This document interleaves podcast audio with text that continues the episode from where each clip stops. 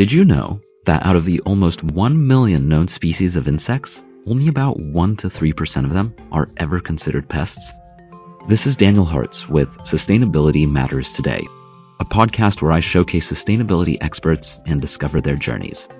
The aim of these conversations is to share ideas from leaders in the field on the financial benefits of adopting eco friendly methodologies. Can it really be cost effective to go greener? Through these talks, we also discuss ways you as an individual can incorporate environmentally friendly practices into your daily life. Let's jump in. I'm excited to be speaking with Luke Peterson, a regenerative farmer based near Minneapolis, Minnesota, USA. By mimicking nature, Luke believes that his farm improves the health of the soil, and naturally, healthier soil grows healthier food. And healthier food means healthier communities, which in turn lead to healthier economies. On a grander scale, regenerative agriculture goes far beyond the importance of pollinators like bumblebees and butterflies flourishing on his farm. Regenerative agriculture can actually have a direct impact on the strength of a country's economy. So, Luke, the purpose of this podcast is to ask sustainability experts like you about the impact of the work you're doing and to get your advice on how regenerative agriculture is not only important for the environment, but also cost effective for our society in the long run. So I'd like to ask about how you got started, the environmental benefits of regenerative agriculture, the financial benefits this type of farming provides to individuals and governments, and your suggestions for simple things people listening to this podcast can do today to support regenerative agriculture. How does that sound? Sounds great. Awesome. And thank you very much for joining me here. Really looking forward to talking with you about all this. Yeah, thanks for having me on. Cool. Well, let's start from the very beginning. So, can you tell me a bit about how you got started in farming and where you came from? Yeah. So, maybe not so much how, uh, maybe how and who. I think the who is really important. That helped me along the way. Cool. Yeah, my the journey's been very random, maybe in a way. Um, mm. My wife and I got married pretty young, at the age 19 and 18. And two weeks after uh, graduating high school, we left for Soldotna, Alaska. Wow. And um, I apprenticed a chainsaw woodcarver for a summer by the name of Scott Hansen. And Scott is a very wise and he's a very generous man. But he asked very deep questions of me and cultivated in me a passion for creativity and purpose. After that summer, I got started in farming as a job to uh, pay our way through college while living in Fargo, North Dakota, uh, while my wife was studying to be a nurse. Uh, there I worked for a man by the name of Joey Bishop. And for three years, we managed 2,800 acres of conventional soybean and wheat. On his farm, I kind of learned the mechanics of working with farm equipment and growing crops. Mm. Joey was a businessman and taught me how to work with what we had and make the most of it. He was very patient and trusting um, he allowed me to operate his machinery, which was very expensive, and uh, kind of learned by failure. And he was just the type that would shrug his shoulders and light a cigarette and kind of make a joke if I ever made a mistake. That's cool.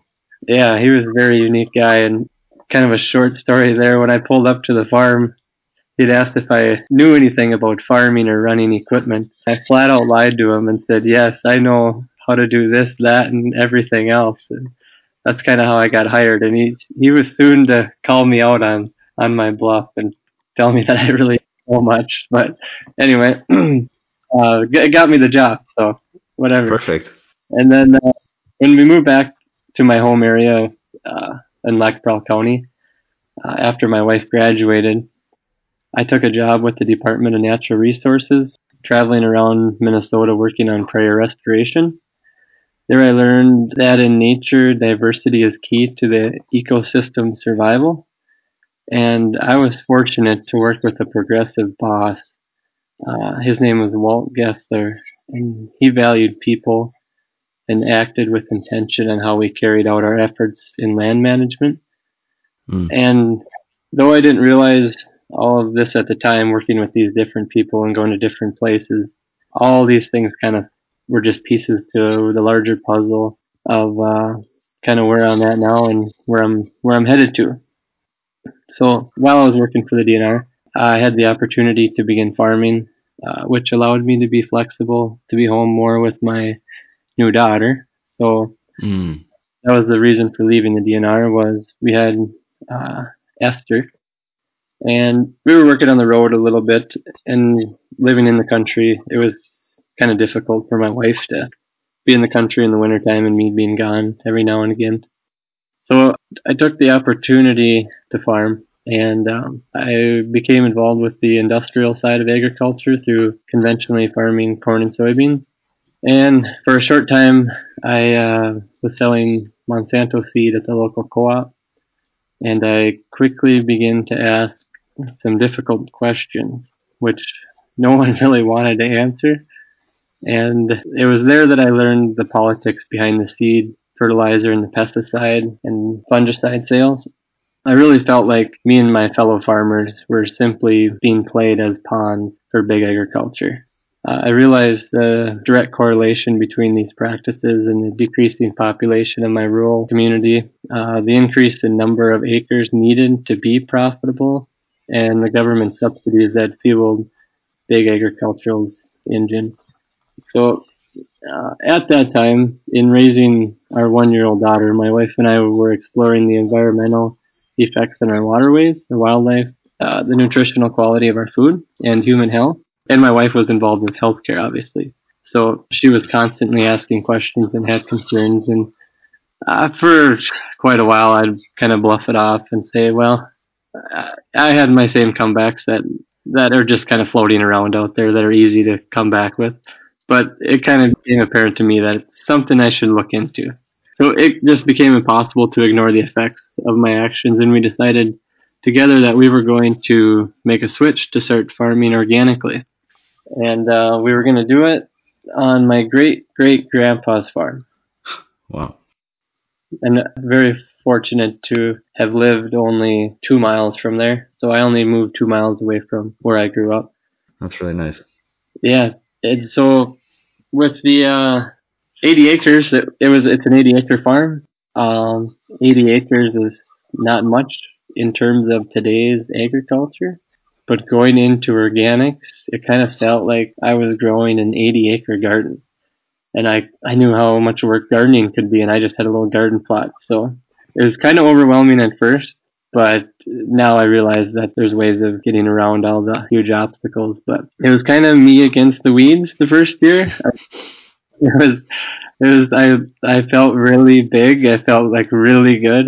I had a, you know, a mission and a purpose. For the first time, I really felt worthwhile. I just remember the feeling that I had going into that first year, and I just felt so good about it and so pumped up.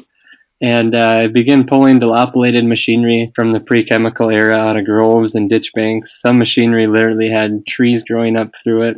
Wow.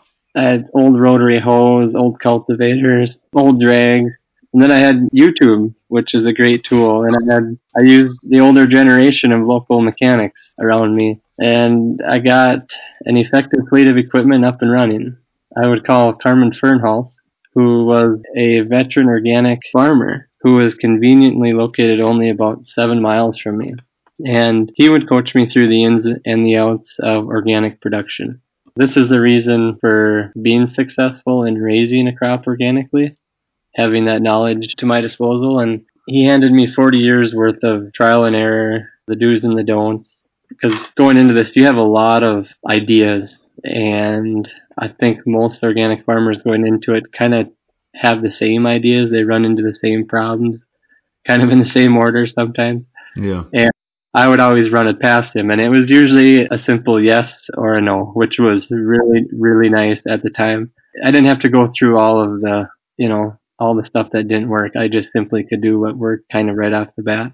He became my greatest farming mentor and is a dear friend as well. He led by example and still is a positive force who leads me to believe that at the end of the day, uh, the rest of the world really doesn't matter. And all that matters is if I show up, I will succeed. Yeah.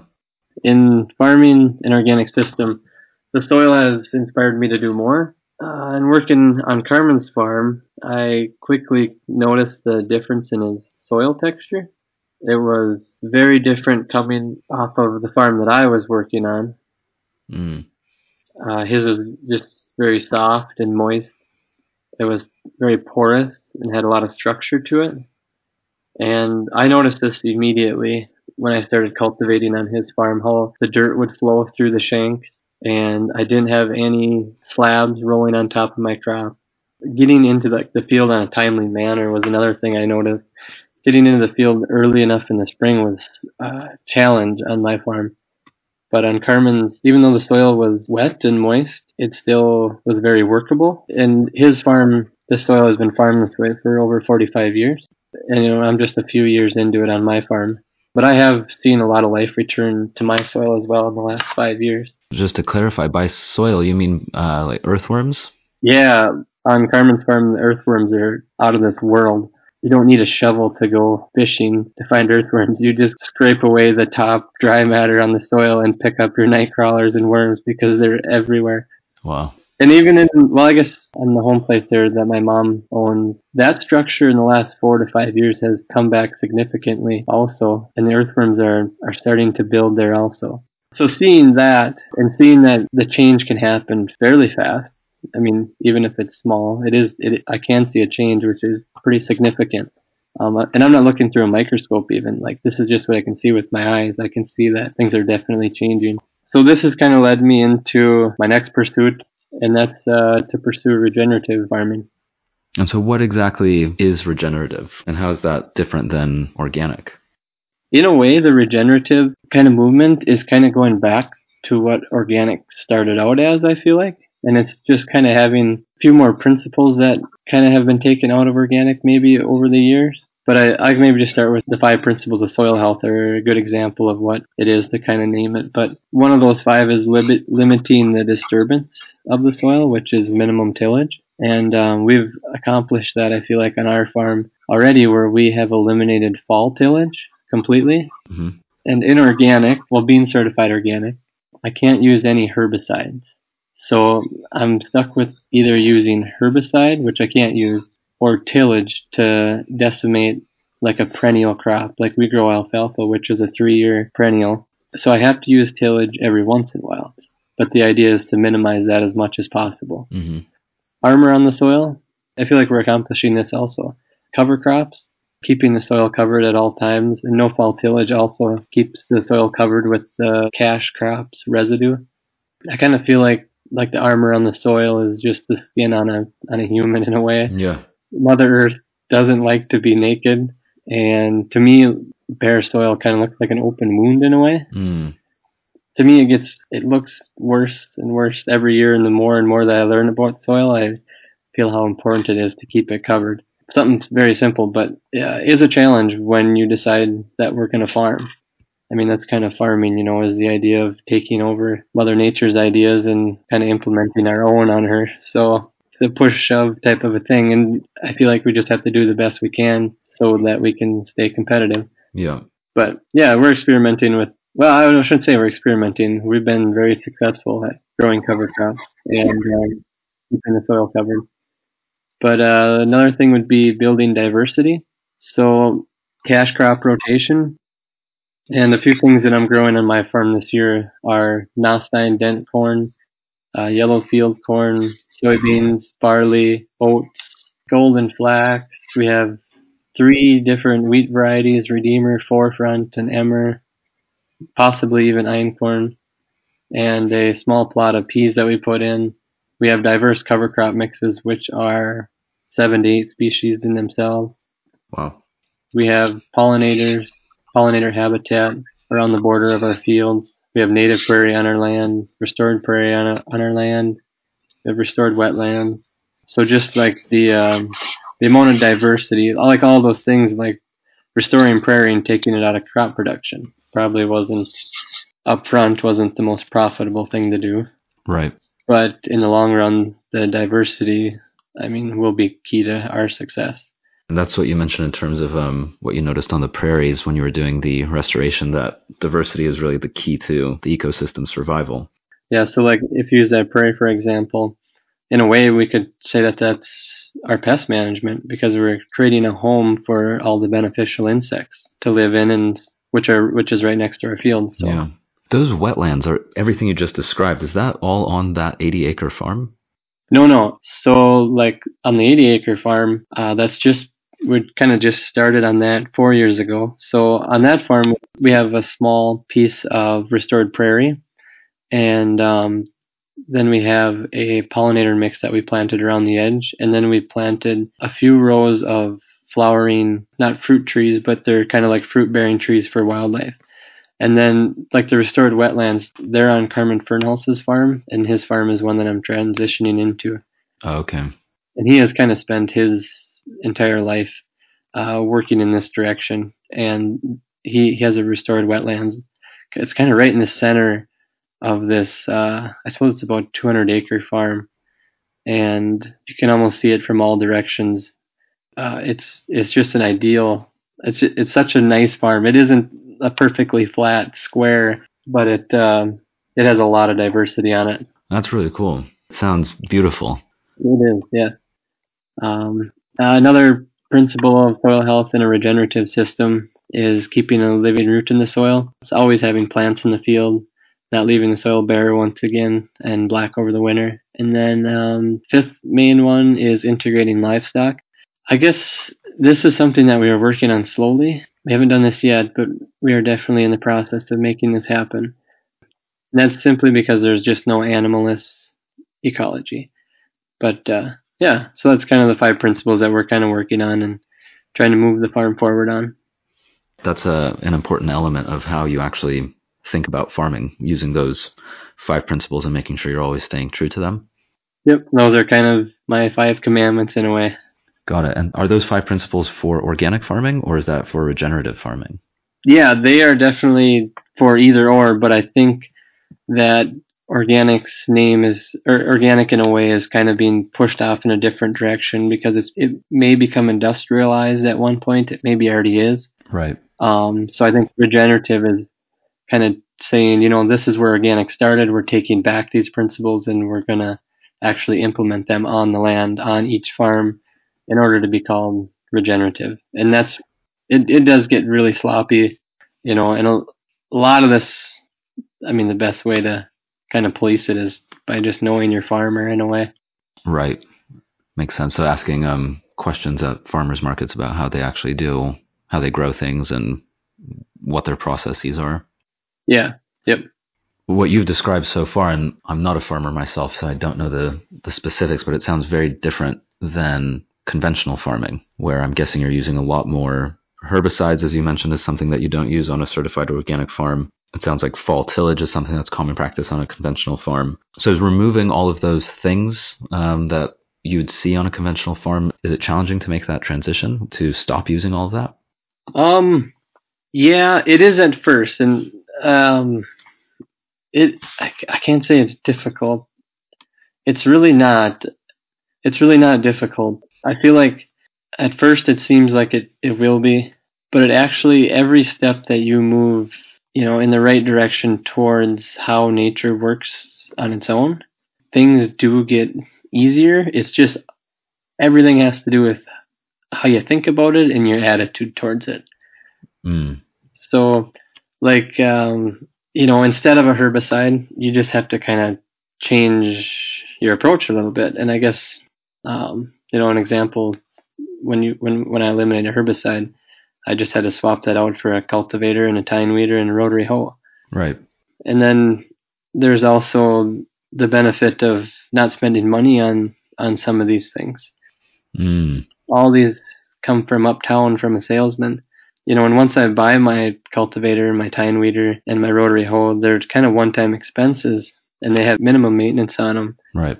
If they're taken care of, they could last 20 to 25 years or longer. And the herbicide will only last one application, one time, and when it's applied, your money's gone, and you have nothing to show for it. What you're saying is let nature do all the hard work, and um, it'll sort of take care of itself as long as you allow it to. Yeah, and and like what you just said there, as long as you allow it to, with the uh, not spending money or not buying insecticides, whether that's hard or not, uh, it's not hard because the insecticides kind of just create these superbugs, and we kill all of the um, beneficial insects that normally would kill our pests. So once again, we're kind of just stepping back and allowing things to kind of manage themselves in a way. In I mean, not manage themselves, but in a way, kind of. Yeah, yeah. Makes sense. It's kind of like, um, yeah, I mean, if you're killing the beneficial bugs that would eat those pests, then you have to kill the pests because there's nothing there to otherwise eat them and, and get rid of them naturally. Mm-hmm. Yeah, and I'm pretty sure that there's one. Well, I'm not sure on the numbers here, but out of nearly one million known insects, only about three percent are considered pests. So Wow. That's pretty significant numbers if you think about it. Yeah. And I and I have a hard time believing that all these insects are here to destroy our food system and just to torment us, you know. Yeah, absolutely. And so, ha- have you found um, by taking these certified organic, or I guess we can just call it organic and regenerative agricultural practices, that you're actually increasing your yields as well? I don't think we're increasing our yields at all. Mm-hmm. Right now it, it's a if as a farmer that is the one thing that gets pounded into your head is yield yield and yield. And there's consequences for that yield. It's not you know that you're a better it could be that you're a better farmer i guess in a way but it's not that you got all this yield. Well it had to come from somewhere. I mean if you watch those semis after semi after semi haul away loads of corn off your field every single year you got to think about how many loads of semis worth of minerals does that field have in it and how many years can we do that? Mm. so don't really we don't it's not that we don't focus on yield and we have a responsibility to grow food of course since we have access to this nutrient dense black soil and some people don't. But what we are focusing on this farm is the nutritional value of the food that comes off the farm and the taste of it um, so with yield not only are you in a sense not i mean there's, i'm not talking about anything specific here but you can deplete the soil by taking too much yield too often. It's it's a difficult question, but I would say no. The, the answer is no. We haven't seen an increase on yield, but we have different goals other than yield. Yeah, I see what you mean. Just out of curiosity, have you seen a decrease? Well, in a sense, I suppose if it's hard because you'd have to look at one specific crop. Like um, you could say, well, we're going to look at corn this year, and then say, yeah, maybe it was five or ten bushels less than the conventional neighbor or whatever. But then if you look at if you look at our small grain yields, they I mean they could be better in a sense. And I guess kind of back to where we started by not using synthetic fertilizer. That's I don't know how many millions of years worth of, of fossil fuels that's being turned into synthetic fertilizer. So kind of the difference is our fertility source and our rotation and all of that. Over time, I think our yields will pick up. It's a difficult question, but yeah, short answer is no. It sounds like what you're saying is that although the numbers may be a little lower, the quality of the food is significantly higher. Yes. So you're getting more bang for your buck, nutritionally speaking. Yeah, I think I read this article. It's called No Free Lunch, and food scientists have compared the nutritional levels of modern crops with historic and generally lower yielding ones. And today's food produces 10 to 25% less iron, things like protein, calcium, vitamin C. There were researchers from Washington State who analyzed 63 spring wheat varieties grown between 1892 and 2013. And they found 11% decline in iron and 16% decline in copper and 25% decline in zinc. Oh, wow. So, yeah, there's definitely a quality issue. That's a direct result of soil losing its nutrient holding ability, you know, from mining it for yield. That's what you were mentioning earlier about all the semis just taking all that away and there's no real way to replenish. Yeah. Yeah, so switching gears a bit because um, one of those five principles of soil health is to use livestock to fertilize. Yeah. Um, that is kind of the hope and the dream right now. For the right now, we're buying our fertility offsite, and um, if we could have our own livestock within the rotation, that would, you know, one thing it would do is it would allow me to sell less forage off the farm, and um, this is kind of crucial to an organic or regenerative system. Uh, also, adding livestock, it would allow us to graze those cover crops um, that we talked about earlier Right. Right now those cover crops are kind kind of an expense And if we can graze them, that would possibly make them profitable. And there's things like having the saliva and the hoof action.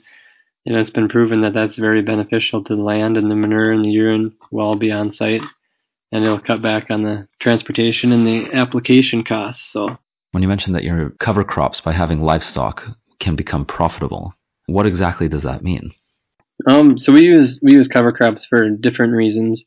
Uh, one example right now is if we have like a compaction issue in our soil, we'll plant a tillage radish in using its taproot to penetrate the hard pan of the soil instead of hooking up a you know three four hundred horsepower tractor, right, dragging steel shanks vertically through the soil each fall. So that's what we're using them for now, and they're accomplishing you know our goal that way. But on top of the soil, they have all their leaves and the on the greens and everything.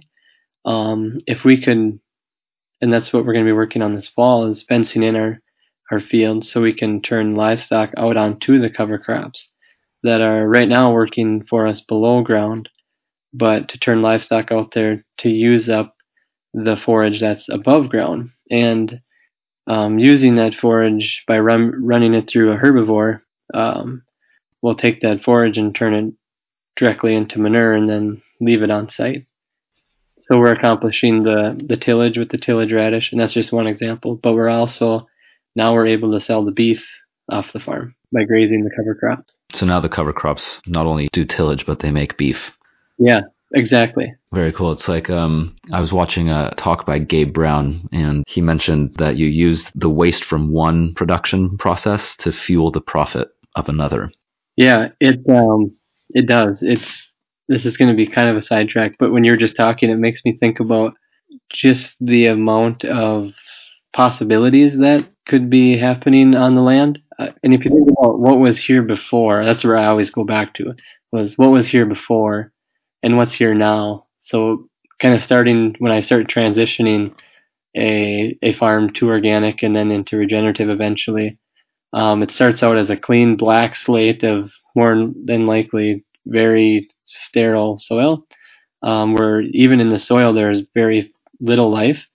And if you think about what was here before we decided to do this thing called farming, right? That just, in one way, it can really make you kind of depressed and upset in a way. But then on the other hand, I'm starting to look at it as well. Look at all the possibilities that we have now because this we get to start fresh and we need to move on. And uh, if you think about, well, there were the herds of buffalo and antelope and elk and moose, and the insect diversity had to be insane. Um, the soil microbes had to be insane. The birds, um, like all that diversity was working together very closely and very intricately. So just like adding the cover crops is one small piece, and then adding the livestock herd is going to be the is going to be the next piece.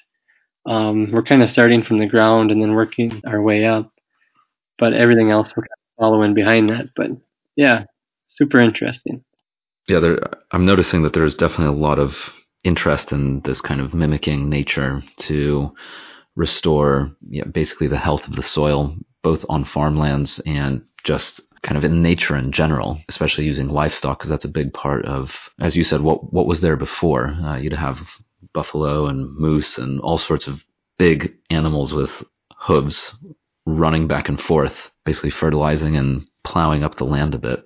Mm-hmm. It makes a lot of sense logically just to go back to that. And if you're able to not only bring the soil health back to the farm and therefore make healthier food, but also they work together on your farm from a business point of view in order to make it even more profitable. It just makes so much sense.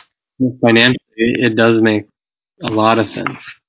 We're gaining the benefits that are here, that are already here, if we would just allow them to happen instead of going to town to buy everything that we need. Yeah.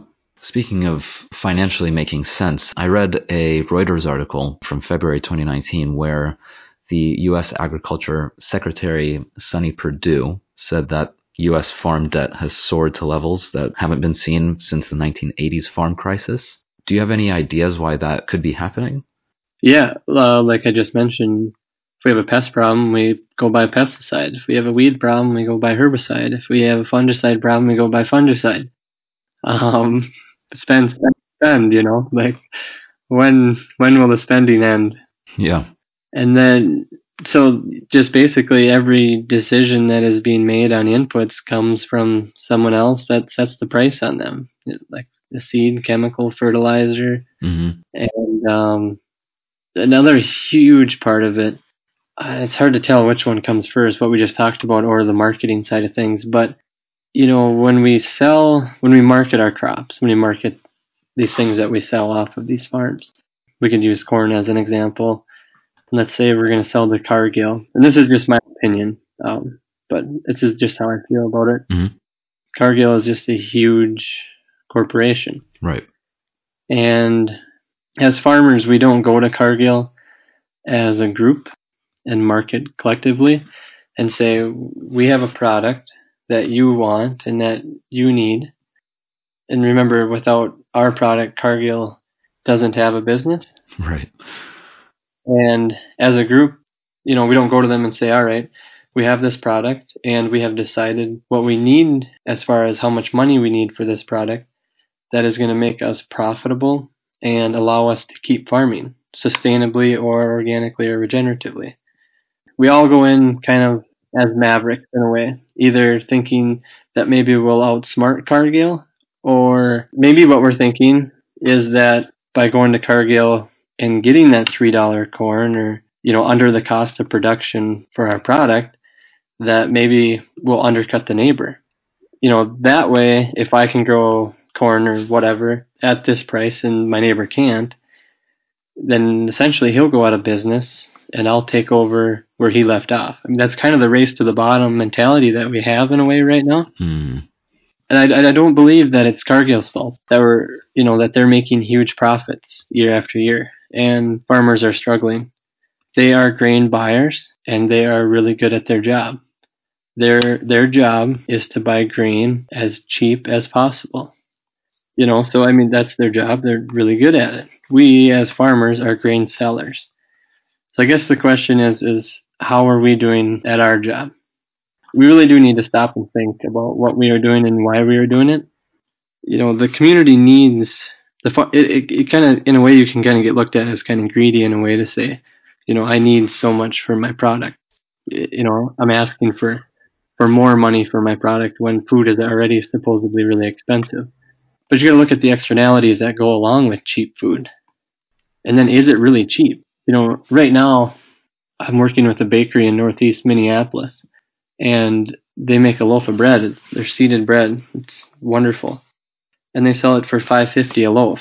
I think that's maybe a buck fifty over what you can buy a country hearth for. Hmm. And the difference that that buck fifty a loaf, if the consumer is willing to pay for that, of course, as part of this, is uh, it makes a huge difference on the landscape. But when they buy grain from me, they pay me fairly for it, so that allows me to farm, you know, the way in, and move in the direction that I'm moving now, which is is in the opposite direction of selling three dollar corn to Cargill, you know, at a at a loss. Right.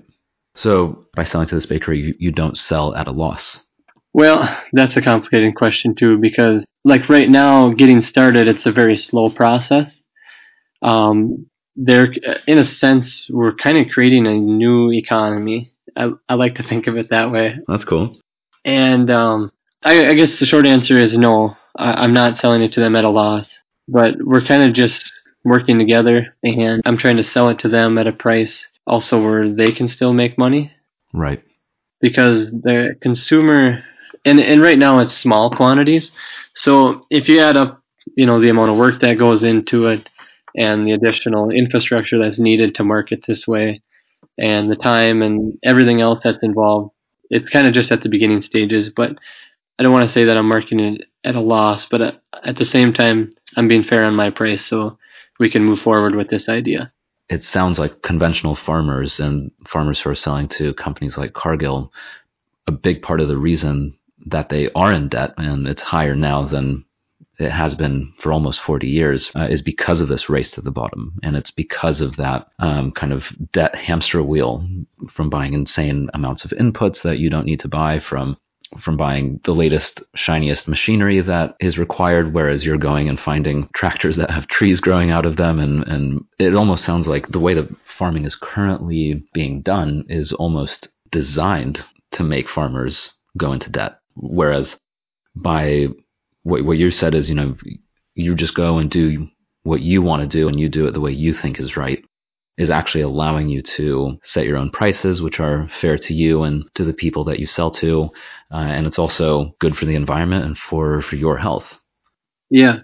And it, in a way, it does kind of raise the question is it designed to keep farmers in debt? It's very interesting, especially as a farmer, you know, that I've seen like how the credit side of it works, how the subsidy side of it works, how the you know the politics that we talked about earlier with the seed chemical and fertilizer, mm-hmm. how that all kind of plays together in this very competitive world, very competitive mindset.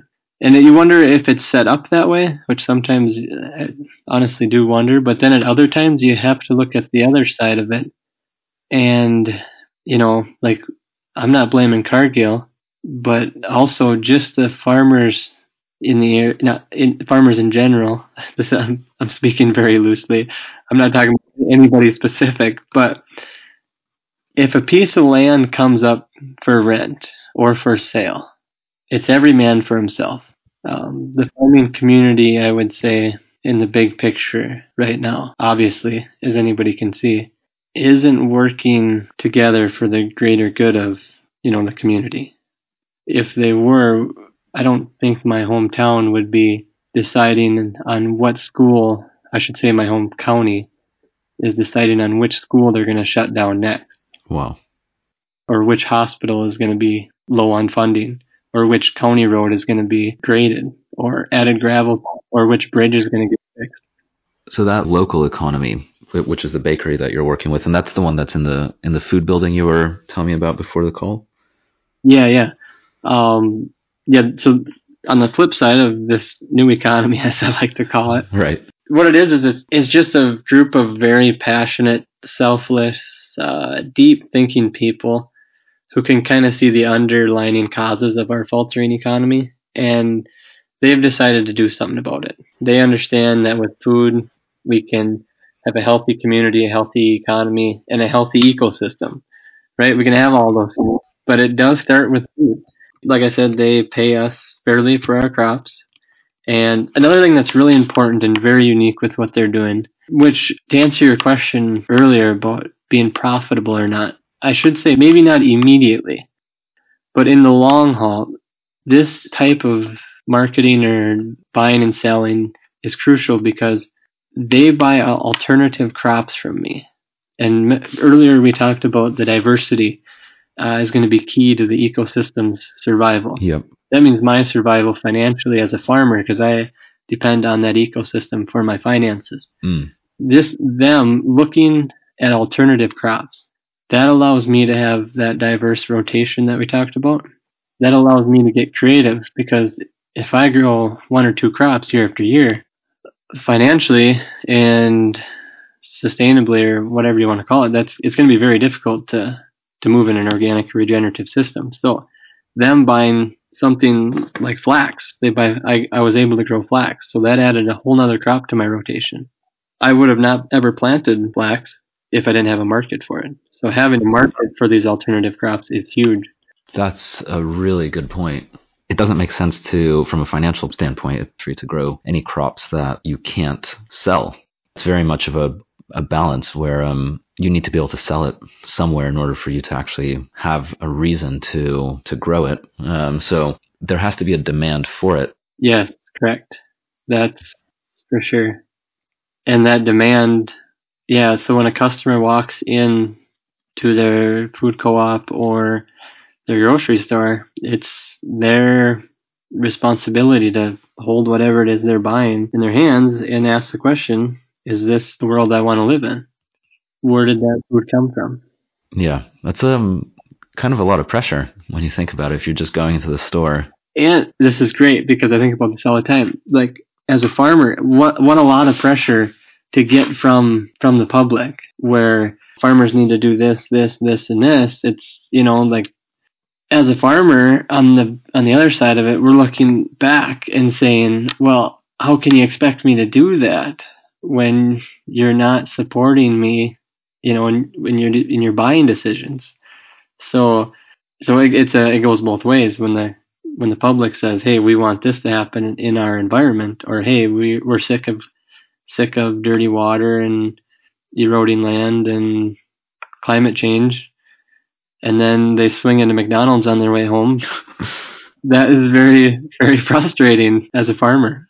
Yeah, very counterproductive, supporting the exact opposite of what they were just saying. Yeah, and wherever the market is, is where the farmers will move. If there's a market, I do have faith that most farmers will move in that direction. And that that market, I think, is coming. It's just coming very slowly. Um, education is a you know a huge part of this. And then, like if you look at what we're doing with the bakery, the demand is there. At the same time, we kind of have to build all the infrastructure to get them what they want. So right now we're we're building things on the farm the the bakery. The bakery's name is Baker's Field, by the way. They have to build the infrastructure to have have the warehouse, have the bakery, um, have to figure out how to store this grain, have to figure out how to clean it. They have a mill. They mill on site, so they have to mill it. They have to package it. They have to get it to all the stores um, in the surrounding area, and so we have to do. Oh, and they have another thing is they have to figure out how to use it. So like the grain consistency changes from year to year, just depending on the weather. And General Mills or or whatever, they'll they'll get grain from all over the country in mass quantities, and they can make this perfect blend to make your perfect bag of all-purpose flour, and it's always the same uh, week in, week out, year in and year out. But when Steve Horton gets my flour or my wheat in, this is where it kind of becomes a craft. He has to he mails it, and then he kind of has to experiment with it. And then with his expertise of baking, he decides what's it's going to be best used for, and uh, what other grains he might need to blend with it to kind of get his final product that is going to be desirable to the customers. So, so we're trying to build all that, all while trying to meet demand. So everybody, even the consumers, farmers and like the bakery, we're all on the same level. We're all moving in the right direction. It's just real slowly. We just have our obstacles to overcome. Yeah, it sounds like once you figure out what infrastructure you need and, and you start building it, once it's there, that's when it becomes easier. But as always, it's the hardest part is just getting started. So now that you're becoming aware of the challenges of growing food this way, um, or growing growing grain this way specifically, and Baker's Field is starting to understand, well, here's what we need to be ready for every year. I'm guessing it becomes easier and easier and faster and faster because you learn as you make the mistakes and go through it every year. Yeah. Yep. Yep. I think we've been working together for four years now, and they are buying significantly more grain now than when they started. So definitely working, and they're successful. Yeah, really glad to hear that it's that it's working and the partnership is is blossoming. Hopefully, it can be a model for other farmers and other bakeries around around the country, really, and around the world. Switching gears, we were discussing earlier that regenerative agriculture is far more than just that feel good factor of seeing bumblebees and butterflies floating around. Those bees and butterflies are actually indicative of the health of the land uh, and therefore the health of the food that you're growing, as we've talked about. So, the way I've seen it, healthy food means healthy people. Healthy people means productive communities. Productive communities mean productive economies and countries. So, if we zoom out and look at the bigger picture, how would you look at the food you're growing is actually saving taxpayers money to a certain degree because by growing healthy food, you're keeping people healthy, and people are healthier. They they're able to work more. Um, they're not sick, so you know people don't need to pay for for health care. How would you look at that? Yeah, uh, simply could be put as pay the farmer now or pay the doctor later. Fair enough. I like that. It's much more fun visiting with your local farmer and talking about food and farming and chickens and cabbages and you know like looking at purple carrots we buy all of our carrots from a small vegetable yeah. farmer by Holly, minnesota they're called toad hill farms and we can go over there and we can just kind of look at the carrots and the cabbages and they tell us how they're farming. They raise our chickens for us and there's chickens running all over and there's turkeys standing at your feet clucking or whatever they do Yeah. at you. And it's kind of, uh, it's very sensational. Like there's a lot of things going on. So being there is much more fun than sitting in a doctor's office. Once again, looking for somebody to fix something that could be prevented. Yeah. It makes a lot of sense to um, invest up front for higher quality in order to prevent needing to um, to fix things on the other side. Do you encounter folks who say that it's you know it's all well and good to encourage people to eat organic food, but you know that dollar fifty extra of that loaf that Baker's Field makes, it's just too much. So what do you typically say to that? To me, I just simply go right to the externalities of where the food came from. And then once you go there, you can start adding on the true cost of your food. Um, it's so easy to stand in the bread aisle and look at the two loaves and say, well, I'll get the cheaper one because it's cheaper. Well, it's cheaper immediately, but long term, it's going to be very expensive. But yeah, run into that all the time. And um, sometimes it just isn't worth the, the battle what me and my wife do is just try to lead by example in a way. And the best thing that we're doing is we're trying to grow as much food as we can for ourselves as possible. And then we're getting really close to sourcing all of our food from local regenerative farmers or organic farmers. And we're buying that food from people. So us spending the money locally in the long term, even that side of it's going to make us uh, more profitable in the future because there'll be more money in the area. I mean, they'll buy something back from us down the road. Yeah.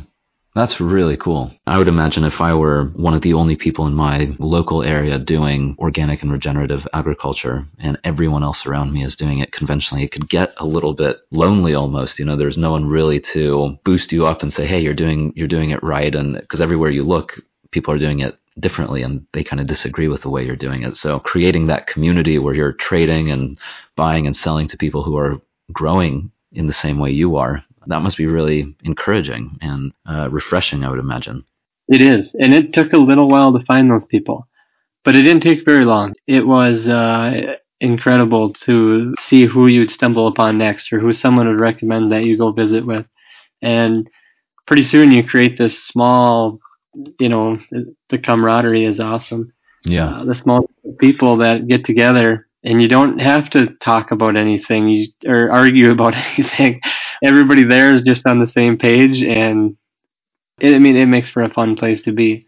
It's just that you definitely need to find your tribe. That's for sure. Yeah, that must be so nice. It's like your your little safe zone where you can go and and just be yourself, really. Mm-hmm. Yep, and you're not always on guard, you know. Yeah.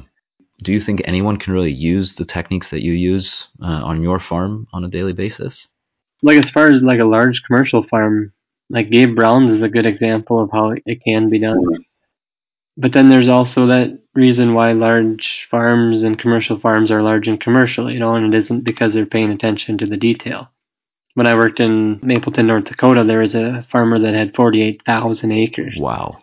so it's pretty hard to pay attention to the details. Yeah. And it's amazing the, the details that are out there when you go walk in the field and you, you stand in the field. You might have to stand there for a while before you realize something. And you can't do that on, on large amounts of acres. I think I could step up and say that it's not possible. But like with Gabe Brown's operation, he's doing it and he's one of the most successful farmers that there are. And, um, the farmer that I is my mentor here, Carmen Fernholz, um, he's done it successfully for 45 years. And it isn't on a large scale, but it definitely is large enough. And like vegetable farmers, uh, I think Davis and Tobin do this very well at their farm. They use all these practices and they're successful. And as far as like a home gardener, when I'm gardening at home, to me, you know, seeing all sides of this issue when I am in my garden, you know, the birds are sitting on the fence next to you and you have this little plot that's going to supply most of your food for the year. Yeah. It really kind of takes you back a little bit and you think, boy, what could it be like? You know, I'm just surrounded by fields that go on forever of black dirt with nobody on them, no animals on them. And I sit in my little garden plot and there's all this commotion. And, you know, it doesn't take that much space to produce food for a family. There's all these other factors that play into that, why this isn't happening. But, um, yeah, veg- small home gardeners is I mean, it's a perfect place to to use these practices. Probably the place where you really, really can pay attention to the details and kind of take on the vastness of how vast nature really is, how big it really is. That's interesting how big it really is on, on a small scale. You can see the vastness even in a small garden. Very well said. Yes. Yeah. That's cool. You mentioned this earlier, but aside from going to the supermarket and being very careful with what you choose on a day to day basis as a consumer, is there anything else, or, or is that really the thing that people listening to this podcast can do to support regenerative and organic farming? I think right now, with where we're at, the easiest thing that people can do is to go find that local farmer and just choose that over something else. And going to, to look for that local farmer, kind of make it a mission in a way. Once you meet these people and you get more educated, you'll realize the impact that you really have and how much they love you coming to their farm and buying what it is that they want to do. And that's grow food. I would say buying from a person is right now the easiest thing that we can do. And it's so easy to do and, and more fun. Absolutely, yeah. I mean, here in London, uh, there's farmers markets everywhere. You know, the farmers come out here and they're they're happy to talk to you, and you can ask them a thousand questions, and each question they answer patiently, and you know, you, you can just see that they're really excited to talk to you and happy that there's someone who actually cares. Uh, and who wants to learn about how they did it. You know, where exactly did the cheese come from? What kind of grass is the cow eating? Yeah, and it's and that excitement. Uh, it comes from you know, not your specific question, but that you would ask that question. And in their mind, they have a million things going on. And there's a reason why they're so excited about something like cheese. Yeah. You know, they're so excited why why they're selling you this this little bag of, you know, of wheat that you can mill at home. It's not that they really love the wheat or that they really love the cheese. It's right. it's the world that that they're creating by by selling you that cheese. So yeah, so that that part to me is I mean, I love that part. I love talking to other farmers about how they grow their food, you know, that I buy from them or I love telling people about how we do it on our farm. Yeah, it's really cool. Do you also sell at a farmer's market or you have more of these partnerships? With grain it gets kind of difficult because there isn't much with like home baking right now or home milling. So the with the bakery that's very local as far as grain goes. And um I do sell flax online to individuals, you know, in 5, 10, and 25 pound packages. I just, just kind of do it over email or Instagram or, or whatever and use PayPal that way. Got it. I think it's great to be able to use technology and um, the internet to actually sell people things that are grown with love and in a way that works well with nature. Yeah. Yeah, the technology is, it's all there waiting for us to use it, right? Exactly. Absolutely. Um, and so, do you have any um, any books, or even just one book that you could recommend for people who want to learn more about uh, regenerative agriculture or organic or getting started in farming at all? Yeah, and besides a book, I just would walk out and just walk out in nature where you can't see anybody or anything that anybody anybody's kind of disturbed and stand there like an hour, and that would be the probably the best thing you could do to understand regenerative agriculture. But as far as a book goes, Gabe Brown has Dirt to Soil, and um, Mark Shepard has Regenerative or Restoration Agriculture. Sorry, and um, that uh, they're they're two different farmers. Um, they have the same goals, but two very different farmers, and it just gives you a good perspective on what could be happening. Cool. Well, I'm definitely a big fan of Gabe Brown. I haven't heard of Mark Shepard, so that's one to add to the list if someone wanted to buy some of your flax or if they were interested in, in reaching yeah. out and, and chatting with you to learn more about what you do, where can people find you? Place to reach out and to find would be on Instagram at A Frame Farm. And that's lowercase with no spaces. Excellent. And do you have um, a website or anything? Not currently, no. I just kind of been using social media like Instagram. Cool. Very modern. Yeah, it's it's uh, in real time you know, showing true transparency is kind of the idea behind it, kind of creating my own label instead of just, you know, associating myself with organic or regenerative or whatever. I can just have those principles and be certified in those things. But I'm really using Instagram as a way to create my own label and to say this is who I am and this is what I'm doing. Yeah, that's cool. I've been watching some of the videos that you've been posting on Instagram, just showing how you're doing day to day life of being Luke on your farm. It's really cool just to see what you've been up to and how it all works because I think it's impossible for someone like me who's living in a city to actually know what goes on. Uh, so those kind of videos really bring it all to life and, and make it very real. Yeah, yep. Just trying to bridge that gap between the city and the rural areas and trying to bring everything full circle. Excellent. I love it. Well, cool, Luke. This has been great. I've learned a lot. It's very interesting to talk with you. So thank you so much for your time. And I hope the bakery keeps growing and, and you're able to provide as much grain to them as you possibly can. Yeah, I appreciate it. Thank you for the opportunity. Thank you for listening to episode 5 of Sustainability Matters Today. You can find links to the books and the organizations Luke mentioned in the show notes, which you can see on my website, sustainabilitymatters.today. If you enjoyed this episode, or any of the other SMT episodes, I'd really appreciate if you could take the time to give a five star review. To be the first to know about new episodes, please subscribe to the podcast. Talk to you soon.